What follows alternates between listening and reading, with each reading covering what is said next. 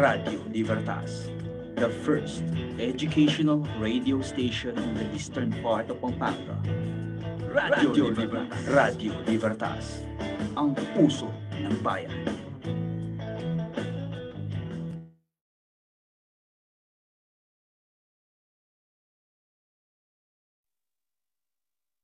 Magandang araw po sa inyong lahat. Muling sumasahim papawid ang Crooks Magna sa Radio Libertas, isang programa ng Radio Libertas at Crooks Magna, ang opisyal na pahayagan ng Holy Cross College Senior High School Department na magbibigay ng boses sa ating mga estudyante upang maghatid ng mga balita. Talakayin ang mga napapanahong issues at bigyan ng kaalaman ang ating mga kadepartamento sa Senior High School ukol sa mahalagang anunsyo. Kami po ang inyong mga lingkod, Anne Margaret Dela Hacha at Angela Cunanan, makakasama ninyo dito sa Crooks Magna sa Radio Libertas.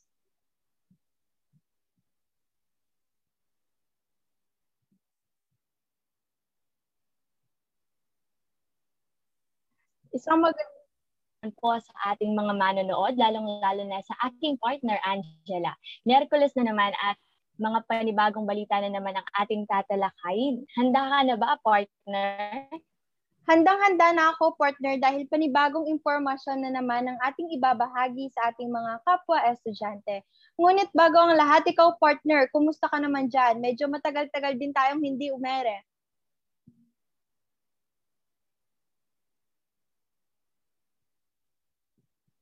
Oo nga, partner, nakakalungkot dahil two weeks din na hinto ang ating pagraradyo. Pero masaya ako na muling naka-air na ang ating programa. Ikaw ba, partner? Kamusta naman dyan? Mabuti naman ako, partner, at syempre excited din for today. Ngunit maiba ako, partner, syempre hindi natin makakalimutang kumustahin at batiin ang mga nakatutok via live stream sa official Facebook page ng Holy Cross College at sa mga nakatune in sa Sino F M. The time now is one oh one in the afternoon, Wednesday, September eighth, twenty twenty-one. Para sa unang ratsyada ng ating mga balita sa araw na ito, Caritas Drive-Thru, ayuda para sa toda, muling umarangkada.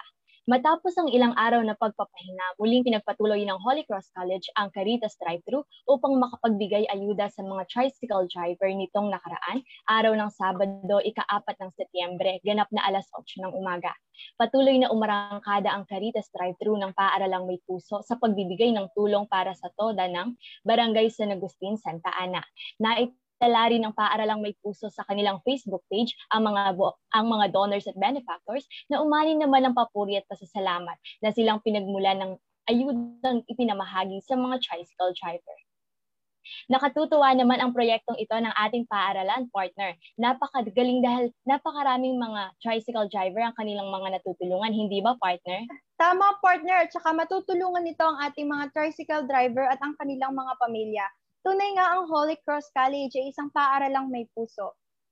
Talaga nga namang nakakataba ng puso, partner. At syempre, hindi magiging posible ang proyektong ito kung wala tayong mga donors. Kaya naman, nagpapasalamat po kami sa lahat ng mga donors ng Caritas Drive-Thru dahil marami po kayong napapasayang mga tricycle driver.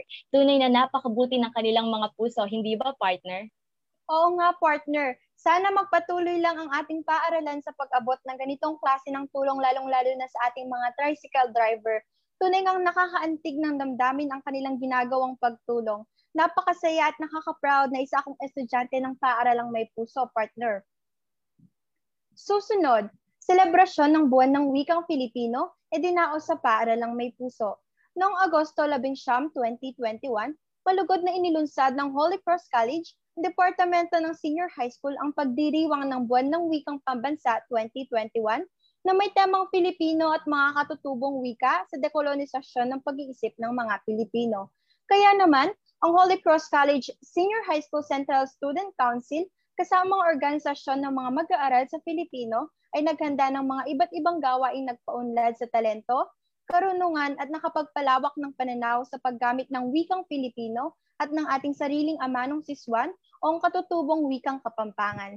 Ito ay ang mga kompetisyon sa pagsulat ng sanaysay, tula, dagli, spoken poetry, paglikha ng digital poster, at pagdidisenyo ng face mask at face shield, pagkuha ng malikhaing larawan, TikTok video at isahang pag-awit. Paglipas ng ilang araw ay malugod na isinapubliko ng Holy Cross College Departamento ng Senior High School ang mga piyesa ng mga estudyanteng lumahok at nakiisa sa Buwan ng Wika twenty twenty-one sa official na Facebook page nito. Matapos naman i-anunsyo ang mga nagwagi sa iba't ibang patimpalak ay ginantimpalaan sila ng cash prize at sertipiko. Nakakatuwang ipamalita, partner, na ang pagdiriwang ng Buwan ng Wika ay naging matagumpay at higit pa rito ay napakarami talagang estudyante ang nakilahok sa iba't ibang patimpalak. Partner? Hindi lamang yan, partner. Meron din silang mga pinamigay na papremyo sa mga pinalad na manalo. Kaya sa lahat ng mga gustong makita ang mga entries at piyesa ng mga nagwagi, bisitahin lamang po ang official Facebook page ng Holy Cross College S H S Department. Tunay ng napakahusay ng mga mag-aaral sa Paaralang May Puso, hindi ba, partner? Tama ka dyan, partner. Naipamalas nila ang kinilang mga talento. At atin ding masasabi na ang ating ama ng siswan o ang katutubong wika ay malabo pang mawala sa kasalukuyan. Kaya nararapat lamang talaga na lagi natin itong gamitin at pahalagahan.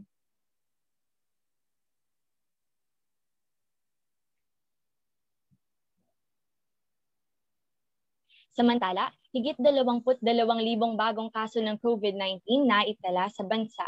Noong Lunes, ika-anim ng Setyembre taong siluyan ay inihayag ng Department of sa publiko ang twenty-two thousand four hundred ng mga bagong kaso ng COVID nineteen na siyang pinakamataas na italang daily new cases sa Pilipinas. Samantala, tapos mapaalam ng mga bagong kaso sa araw na iyon ay naitaangkaw ang one hundred fifty-nine thousand six hundred thirty-three na aktibong kaso. twenty thousand one hundred nine mula rito ang mga gumaling na at one hundred three naman ang binawian ng buhay. Kaya naman sa kabuuan, two million one hundred three thousand three hundred thirty-one na ang lahat ng mga naitalang kaso sa Pilipinas mula noong nagsimula ang pandemya.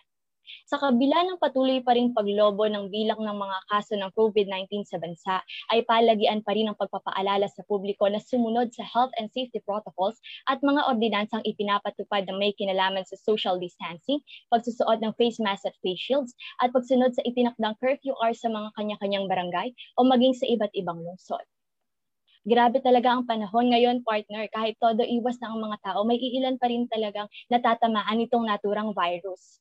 Oo nga, partner, tama ka dyan. Tsaka ang mahirap pa nito ay uso ang lagnat dahil sa pabago-bagong panahon. Kaya hindi na alam ng iilan kung dahil lang ba ito sa panahon o baka nahawa na rin sila. Tama ka dyan, partner. Gayon pa man, nakikita talaga natin na may mga tao pa rin may respeto at disiplina dahil mas minamabuti nilang sumunod sa mga ordinansa at ipinapatupad ng mga L G U at nananatili sila sa kanilang mga bahay upang maiwasan ang pagkalat ng virus. Oo, partner, tama ka dyan. At saka sa mga nahawa na, sana ay gumaling na sila. Basta patuloy lamang tayong manalangin, partner. At kung lalabas man tayo kabalin, mas mabuti na sumunod sa ating mga health and safety protocols para masigurado ang inyong kaligtasan at protection. Sa kabilang dako, pagsapit ng Burmans, bentahan ng parol sa Pampanga, nagsimula na.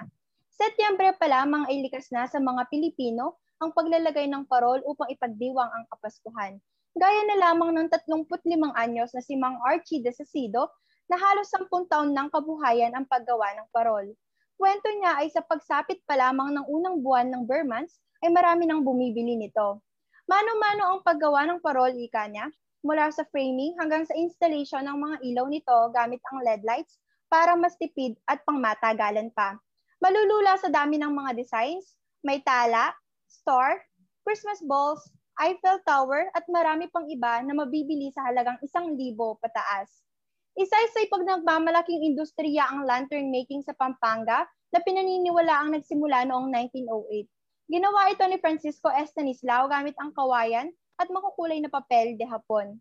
Tulad ng ibang industriya, sila man ay hindi pinalampas ng epekto ng pandemya. Halos forty percent lamang ang bentahan nito dahil sa umiiral na panahon. Samantala, nakipag-ugnayan na ang provincial government upang matulungan ang nasabing industriya. Kilalang Christmas capital ng Pilipinas ang Pampanga kaya umaasa ang mga kabalin na hindi mabura ng pandemya ang ipinagmamalaking paggawa ng parol sa Pampanga.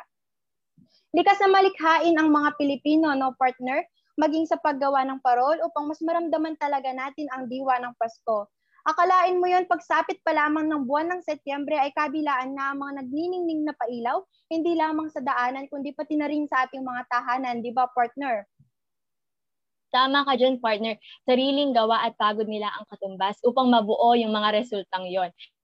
At sa ating kaalaman, nangunguna o hawak pa rin ng Pampanga ang pagkilala bilang pinakamalaking industriya sa paggawa ng mga parol. Sana nga, partner, ay mapanatili pa rin ang taglay na liwanag sa kabila ng dinaranas natin na pandemya at sana din ay mas mabigyan ng oportunidad ang mga walang sawang nagbibigay ng kanilang pagod at pasensya sa mga paggawa ng mga pailaw.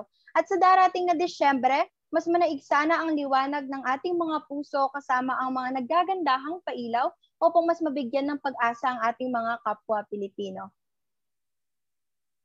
Para sa huling balitang hatid namin sa inyo sa araw na ito, Governor Pineda patuloy ang pakikipag-ugnayan sa mga ospital para makontrol ang dagsa ng mga COVID nineteen patients. Lalong lumubha ang mahirap na sitwasyon ngayon sa probinsya ng Pampanga dahil naabot na ng mga pribado at mga pampublikong ospital ang mga kapasidad nito dahil sa pagdagsa ng mga pasyenteng nahawaan ng virus. Samantala, tatlong malalaking tents ang itinayo upang dagdag espasyo sa pag-asikaso sa mga COVID patients sa labas ng Jose B. Lingad Memorial Hospital sa siyudad ng San Fernando na siyang itinuturing na isa sa mga pinakamalaking COVID referral hospital sa Region three. Gayunpaman, patuloy ang paggawa ng hakbang ni Governor Dennis Pineda para matugunan ang kakulangan sa pasilidad ng probinsya, tulad ng extension ng Diosdado P. Macapagal Memorial Provincial Hospital na binuksan sa New Clark City. Nakakabahala naman ang balitang ito, partner, kung saan kabi-kabilaan na naman yung mga nagkakaroon ng COVID. Kailangan talaga nating magtulungan para sa kapakanan ng bawat isa. Lumolobo na naman yung mga bilang ng mga taong may COVID at siksikan na rin sa ating mga ospital. Kaya para sa ating mga kababayan, maiging mag-ingat at wag na rin muna pong lumabas kung maaari dahil para naman po ito sa ating mga kapakanan. Agree ako dyan, partner. Nararapat talagang magkaisa ang mga tao ngayon lalo na't mas tumitindi at lumalakas ang epekto nitong naturang pandemya, di ba, partner? Kailangan talaga natin ang proper sanitation, protective equipments like face mask at face shield para sa protection ng ating katawan sa anumang virus na pwedeng dumapo sa atin. Isang malaking check para dyan, partner. Kailangan mas paigtingin natin ang pagsunod sa mga patakaran dahil para rin naman ito sa atin. Ito'y isang paraan upang makatulong sa ating bansa nang mapigilan na ang pagkalat ng COVID nineteen pandemic. Gayunpaman, partner, gusto kong pasalamatan ang ating governor dahil sa patuloy na pagtulong sa mga hospital dito sa ating lalawigan ng Pampanga. Hindi nga naman talaga nauubos ang kabutihan ng mga tao sa kabila ng mga dagok at unos na dumarating sa ating buhay. Patuloy tayong manalangin sa ating Panginoon na sana malampasan na natin lahat ng ito at makabalik na tayo sa dati. Di ba, partner? Ika nga nila, partner, walang pandemyang makakatalo sa katatagan nating mga Pilipino. Samantala, bago tayo dumako sa Senior High School Highlight, ay hingan natin ng kwento at karanasan ang mga kapwa natin crusaders na nakatutok sa ating live broadcast. Magbigay kayo ng sagot sa tanong na, paano mo ginagawang strengths ang mga weaknesses mo? Ilagay na po ang inyong mga kasagutan sa comment section ng ating live broadcast sa official Facebook page ng Holy Cross College at babasahin po natin ang inyong mga kasagutan maya-maya lamang po. Sa mga nakatutok sa ating Facebook Live, ay maaari po kayong mag-send ng stars na makikita sa comment section. Ang mga stars po na inyong ibibigay ay magagamit para sa mga Caritas activities ng Holy Cross College.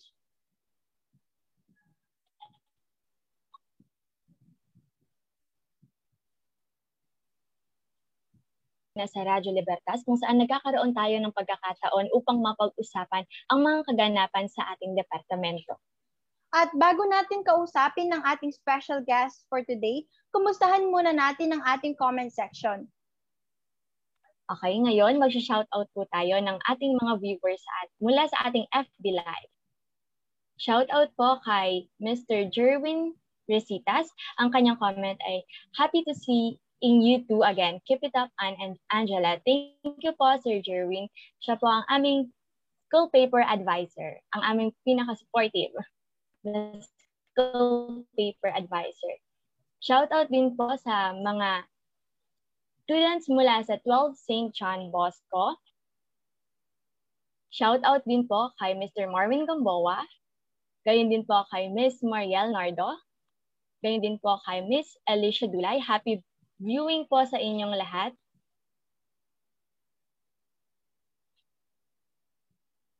So for now po, iiwan po muna natin ang ating comment section. Pero don't worry guys, dahil babalik na kayo to read more shoutouts. Kaya naman ngayon, i-reveal na natin ang ating guest. Ngayong hapon ay makakasama natin ang isang alumni ng Holy Cross College under Senior High School Department.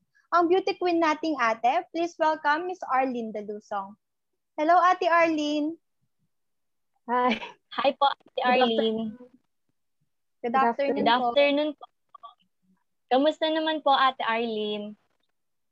Okay lang, kaso medyo nakakainip lang sa bahay, lalo na 'di ba online class. Pero okay naman as of now, pero I hope sana sa mga darating na buwan, okay na tayo and mawala na yung pandemic. Baka po Tama may gusto po kayong batiin o e shout out. This is your chance po Ate Arlene. Ah, okay. Shoutout nga pala sa mga S H S uh, friends ko. Sina Faye, sina Kevin, ayan. And then yung family ko, I don't know if nanonood sila kasi uh, actually, di ba dapat last week pa to, pero I, I think last last week, pero nagkaroon ng ibang event. Then, di ko alam kung nanonood sila. Pero if uh, nanonood man yung family ko, hi sa inyo. Yan. And sa inyo din, hi sa mga viewers natin.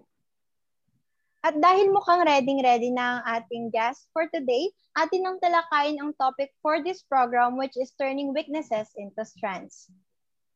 Okay, Ate Arlene, para po sa ating background check. Ito po yung first question namin. Sino at ano nga po ba ang isang Ate Arlene Dalusong? Ah, yes. Ah, ako si Arlene Dalusong. Isa lang akong, I am a simple person and I am an extrovert a person and unpredictable as well. I studied uh, S H S at Holy Cross College and uh, now I am studying at Arlene de Fatima University, taking up Bach Bachelor of Science in Medical Technology, and hopefully next year mag-graduate na ako.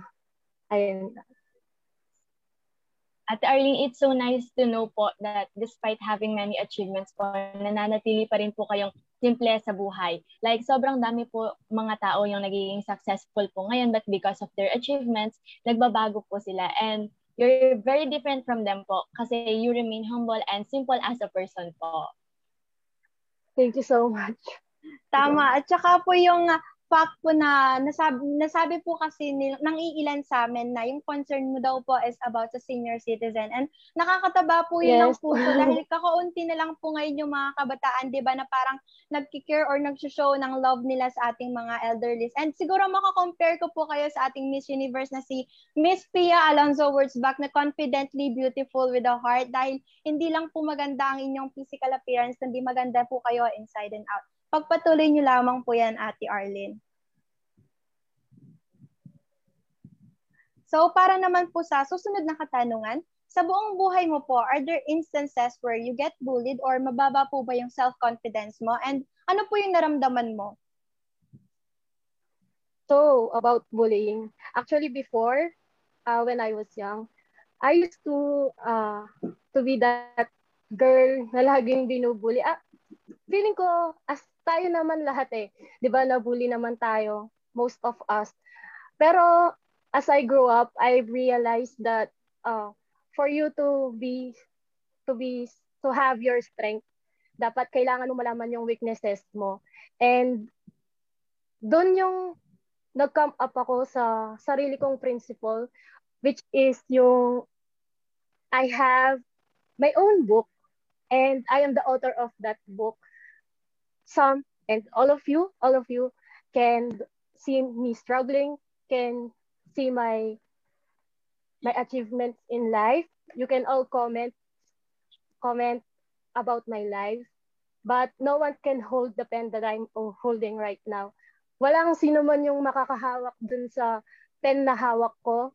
And kasi naniniwala kasi ako na what you did, what you do today, we're going to have uh, consequences in the near future. So, di ba, gusto ko kasi na ako na lang yung, ako na lang talaga yung gumawa ng sariling decisions ko in life. Kasi at the end of the day, yung consequences will going will always be fall upon on me. Hindi naman sa ibang tao, di ba?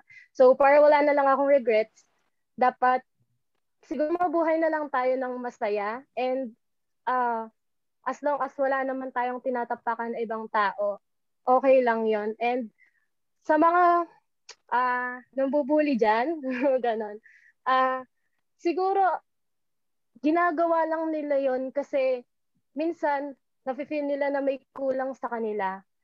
Pero naintindihan ko sila for those people who bullied me before. And at least ngayon, di ba, thankful ako because of them. I've knew my weaknesses, and those weaknesses, I've turned them into strength. Yun, totoo naman po na bullying can be in, can be in any form, and most of us po siguro naranasan na po natin na mabully.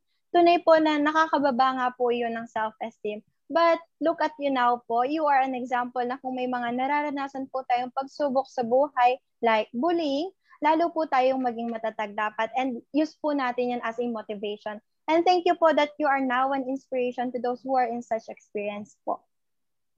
Tama, and it is a good realization din po na nalaman niyo po na you are the author of your own life po. And nag-a-agree naman po siguro kaming lahat doon na we are author, we are the author of our lives, at dahil po doon hindi po natin hahayaang maapektuhan tayo o masira yung buhay natin ng mga taong hindi naman deserving maging part ng life natin.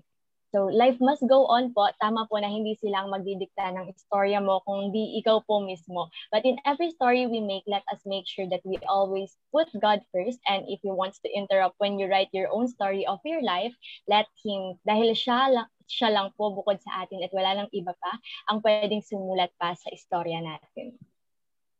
Dito naman po sa third question po, sa buhay po ninyo, ano po yung mako-consider nyo as a strengths and weaknesses po? Ah, okay. Yung strength ko sa buhay, of course, uh, I believe lahat naman tayo, is my family, especially my parents.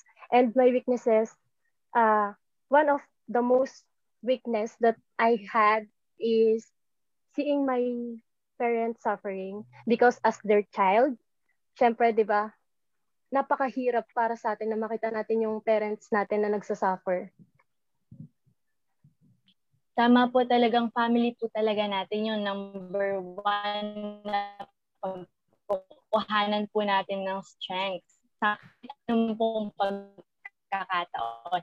Dahil sila po yung palaging na laging liwanag. Sila yung ating mga number one supporters. Mawala na po yung mga taong sumusuporta sa atin ngayon, yung mga ibang tao po. Ngunit yung pamilya po natin ay mananatiling nandiyan pa rin po para sa atin. Para tayo nga kung wala po sila, po lang. Gaya nga po ng sinabi niyo kanina, Ate Arlene.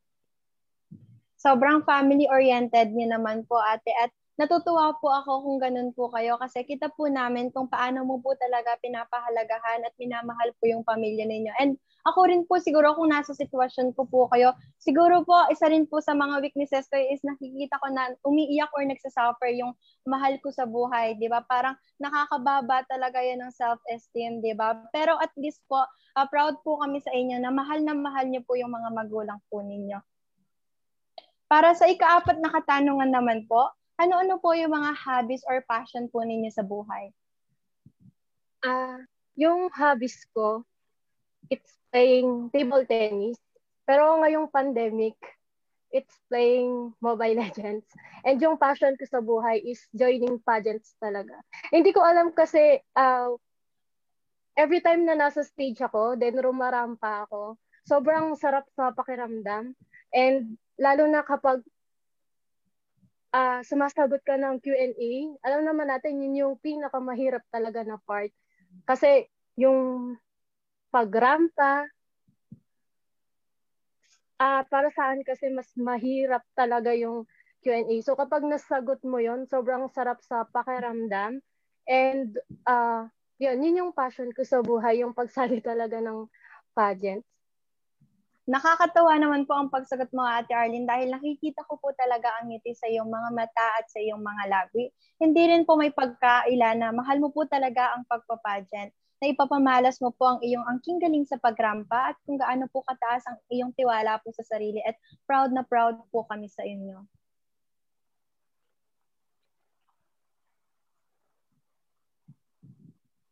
Anne?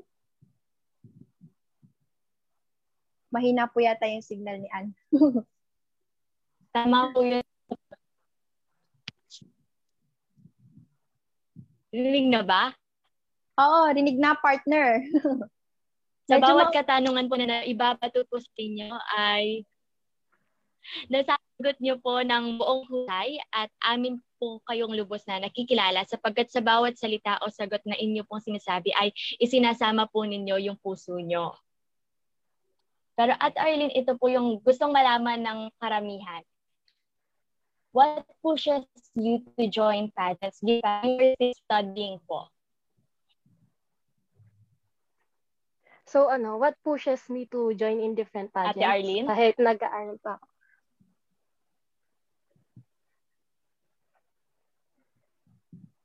Dinig ba ako? Medyo mahina lang po talaga yung signal siguro dahil umuulan. Opo, rinig po, rinig po. Sige po, continue po. Okay. So what pushes me to join in different pageants uh, despite the fact that I am still uh, studying? Uh, at first, ayaw ko talagang mag-join sa mga pageants kasi I still believe na I need to put my studies on the top of my uh, priorities. Pero uh, time goes by, na-realize ko na siguro kahit uh, mag-join ako in different pageants, as long as hindi ko napapabayaan yung pag-aaral ko, okay naman siya. And as well as na-approve naman to ng, ng uh, parents ko. And as long as na may naniniwala sa akin, I'll still uh, continue yung journey ko sa pagpapadyant. Oo nga po, dahil napakaganda po talagang foundation sa pagpapadyant, knowing po na may mga taong sumusuporta at naniniwala po sa ability and talents nyo. Also, nakaka-amaze and nakaka-inspire din po yung pagsasabay nyo sa studies and sa passion po. With willingness, perseverance, and doing it full-heartedly, I'm hoping po na sa lahat ng mga aspiring models and beauty queens na nanonood po ngayon sa atin, ay ma-adapt po nila yung ganyang mindset katulad po sa inyo dahil sobrang powerful po, lalo na sa future na naghihintay po sa inyo. Dagdag pa po dito, alam naman natin na hindi lifetime yung pagpapageant. Kaya kailangan po talaga natin mag-strive sa pag-aaral dahil ito po talaga yung makatutulong sa atin sa buhay at sa pangarap na gusto po nating makamtan. Kaya po, isa din po ako sa mga taong naniniwala and proud po sa inyo. Pero at Arlene, ito po yung gusto po naming malaman, yung mga winnings, titles niyo po sa World of Pageantry po. Pwede po ba kayong magbigay ng iilan?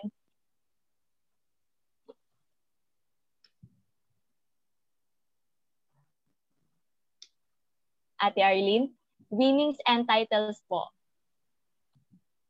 Ah, so, ah, I don't know if tama yung narinig ko kasi medyo mabagal yung signal. Tama ba yung mga titles na nakuha Opo. ko? Opo, winnings and titles.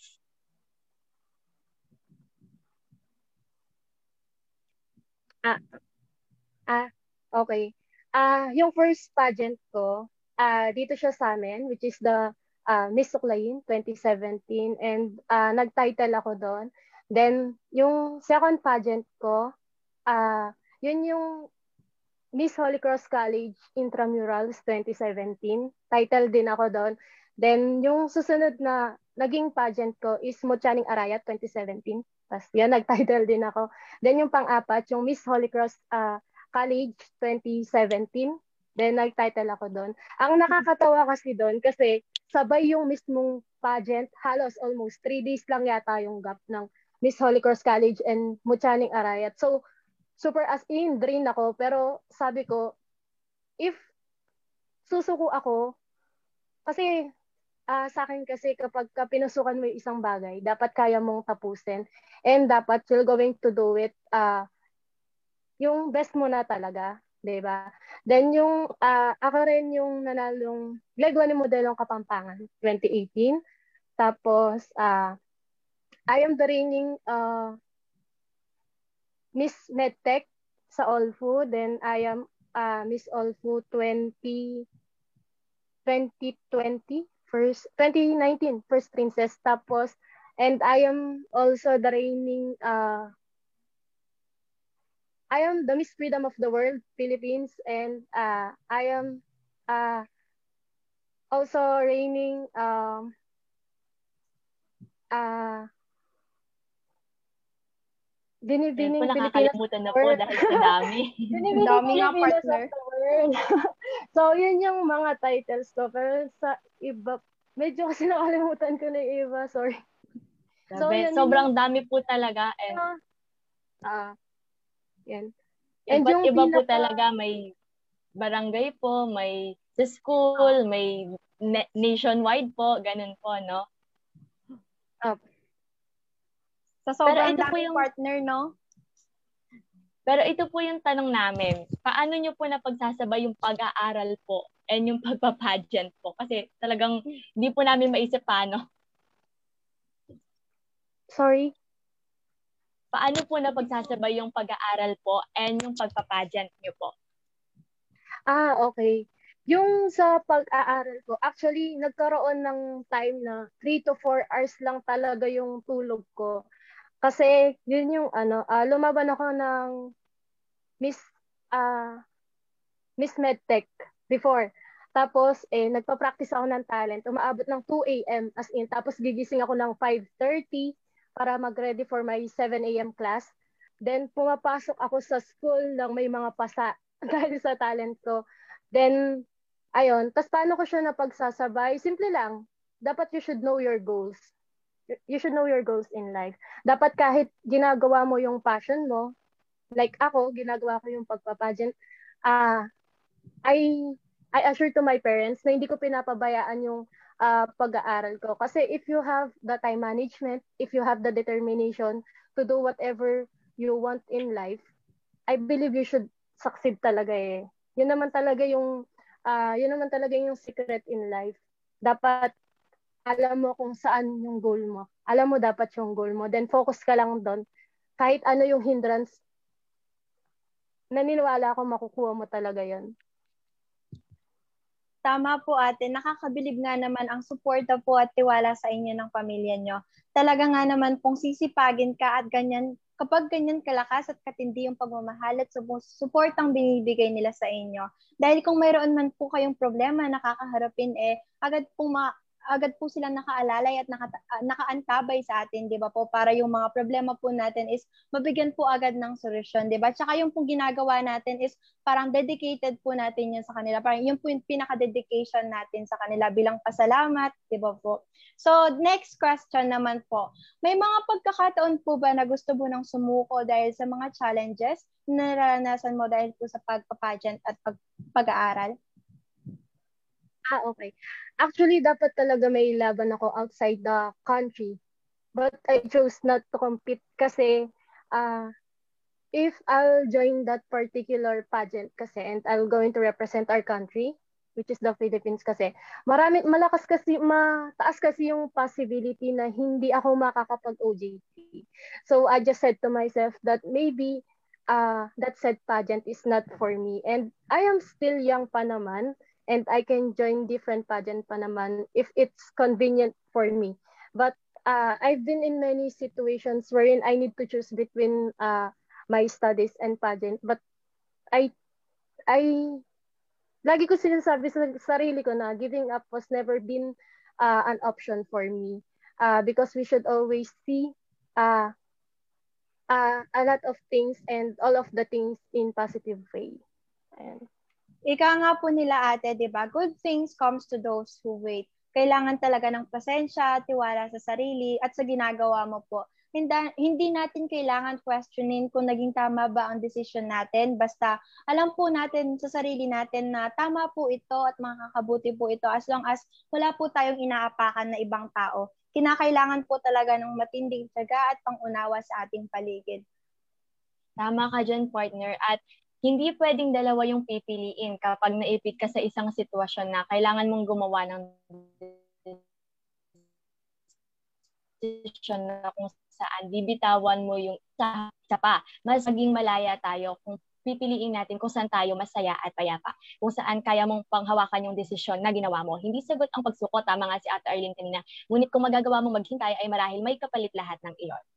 So, Ate Arlene, for the next question po, who are your aspirations or what is your motivation to continue pageantry? Ah, hindi ko alam kung nakukulitan na kayo, pero yung family talaga yung inspiration ko sa buhay. And everything that I am doing today and of course in the near future uh, is for them. Uh, all of my victories are because of them and everything, uh, lahat talaga, dinededicate ko talaga sa kanya, sa kanila and of course especially sa uh, family ko. And uh, other, uh, yung motivation ko, I, I mean yung inspiration ko, aside sa family ko, is yung aking makeup artist, my team, uh, si Mama Lawrence. She taught me how to be a real beauty queen, not just outside, but also in, inside. And my motivation in life, actually, and to be honest, are those uh, criticisms from other people. Because of those, uh, I'm determined to prove what I've got and I have the reason to fight. Yes, tama po. Siguro po talaga nakukulit ng mga viewers. Pero tama po talaga si Ate Arlene. Everything that she is doing po is because of her family. Kasi sila yung pinaka-supporters at naniniwala po kay Ate Arlene. With that po, nagkakaroon po ng enough confidence to stand out. To stand in front of people and stand out sa crowd po. Tsaka kita naman po na kapag beauty queen, hindi lang dapat maganda yung physical appearance, kundi pati na rin yung panloob na anyo mo. Kasi yun yung tunay na victory na pwedeng i-share sa ibang tao. At saka po, Ate Arlene, kita po namin kung gaano ka ka-dedicated at ka-compassionate sa lahat po ng ginagawa mo. Maraming tao at kabataan po ang tinitingala ka dahil sa angking kabutihan at galing mo po. At maging kami po ay proud din po sa iyo. Continue to pursue lang po, Ate Arlene, and do your best. Para sa panghuling katanungan po, Ate Arlene, ano po yung maipapayo mo sa mga gustong sumali ng beauty pageants pero napanghihinaan po ng loob? Uh, uh, before, I'm just like them. And I still remember my, what my former teacher uh, said, uh, told me. Sabi niya sa akin, ang daya-daya mo kasi nung high school, kinukuha ka namin ng muse, pero ayaw mo. Pero ngayon, bakit nung college ka na? Bakit, bakit ganun? Bakit tumapayag ka na? Pero nung kami hindi. Kasi before talaga, wala talaga akong ano, self-confidence. I mean, even kapag tumitingin ako sa salamin, sobrang dami ko talagang insecurities sa ano, sa sarili ko. But for you to gain self-confidence, you should first embrace yourself. And embrace your flaws instead of putting yourself down. Why don't you uh, improve yourself and uh, to find your strengths and weaknesses? And yung masasabi ko sa mga uh, girls or ladies out there na gusto mag-try mag-pageant pero wala silang self-esteem, if you will not join now and then when, di ba? So, tama po, Ate Arlene. Yung confidence po kasi yung isa sa pinakamahalagang bagay na dapat meron ka once po na pumasok ka sa pageant world, di ba? And yung pinaka-problem po talaga is nahihiya sila or nahihiya po tayo kasi akala po natin na i-judge po tayo ng ibang tao. And with that, parang nabubuhay po yung mga insecurities po natin sa buhay. Pero kahit ganun pan po, these flaws don't make you any less as a beautiful woman. And masaya po kami na finally nandyan ka na po ngayon na mahal na mahal po yung ginagawa mo. And dagdag ko lang po, Ate Arlene, na-surpass niyo po talaga yung isa sa mga challenges para mas ma-mold ka to bring out the best in you. And good thing po na shinare mo po yung mga experience mo in life. I'm sure women out there want to be like you and your message to them will motivate them to show the real them and to conquer their fears. So now the floor is yours po, Ate Arlene, to encourage every aspiring beauty queen S H S Crucians to go enter the world of pageantry. So, Ate Arlene. Hello. Hello. Sa mga uh, students na or students, ladies, na gusto talagang mag-try ng pageantry pero wala talaga silang self-confidence. Uh, ako from uh, the very start, kamukha niya talaga ako. As in, super, lahat na yata ng insecurities uh, sa physical look, nasa akin na talaga lahat. Before talaga, I hate my skin complexion kasi napaka-morena ko. Then, ayun, super nakikinig ako sa mga sinasabi ng ibang tao, yung mga nag-criticize sa akin. But then again, na-realize ko na why would we listen to them, di ba? If you have uh, those people who believe in your capabilities, bakit makikinig ka dun sa mga taong negative ang sinasabi instead na sa mga taong positive na sinasabi uh, towards you? And dapat yung mga negative na sinasabi sa'yo ng ibang tao, turn them in, into your strengths. Kung sinasabi nila na uh, kulang ka dito, then dun mo mas galingan. Then after that, after ng mga uh, improvement mo sa sarili mo, dun mo masasabi na, ay, I can pala. Kasi, uh, yun nga, di ba? Uh, minsan, yung mga, yung mga flaws mo, yung mga insecurities mo, yun yung bubuo sa'yo. Yun yung bubuo sa'yo. Doon mo masasabi na yung weaknesses ko pala, yun pala yung strengths ko. Yan. Ayan. Maraming maraming salamat po, Ate Arlene, sa pagpapaunlak po ng aming imbitasyon ngayong araw. At lagi niyo pong tandaan na isa po kami sa mga naniniwala sa inyo. So, to all the senior high school crushians who want to be a beauty queen like Ate Arlene, do your passion and showcase what you've got to reach your dreams. And of course, maraming maraming salamat po, Ate Arlene, sa pagpapaunlak sa aming imbitasyon na magbahagi dito sa aming programa ng mga impormasyon ukol sa iyong turning weaknesses into strengths journey. Thank you po! At gaya nga ng ipinangako, muli nating babalikan ang F B Live comment section upang mag-shoutout at basahin ang inyong mga kasagutan sa tanong na paano mo ginagawang strengths ang mga weaknesses mo. So ayan, mag-shoutout po muna tayo. Shout out po ulit kay Sir Jerwin. Ayan, napaka-supportive po ni Sir Jerwin. Happy viewing po kay Ate Zyril Pablo Bati. Gayon din po kay Shamel Fausto Buwan. Kay Ma'am Wena Muldong, good afternoon po. Kay Irish Jasmine Sagum, good afternoon din po. At gayon din po kay Hilario Nalgar Dorado. Good afternoon din po Marial Nardo at Krisha Soliman. Good afternoon din po Jeline Villanueva. Happy viewing po kay Ronnery Manese. Hello po, Ayumi Malyari. Hello din po kay Stephanie Sigwa. Happy viewing po kay R J Pangilinan. Happy viewing din po kay Ate Marlene Guevara. Happy viewing din po kay Nicole Antongol. So yung mga iba po na hindi na shoutout ngayon ay sa susunod na lang po namin kayo isa-shoutout. And of course, we are grabbing this opportunity to promote the official Facebook page of Groups Magna, the official publication of Holy Cross College Senior High School Department.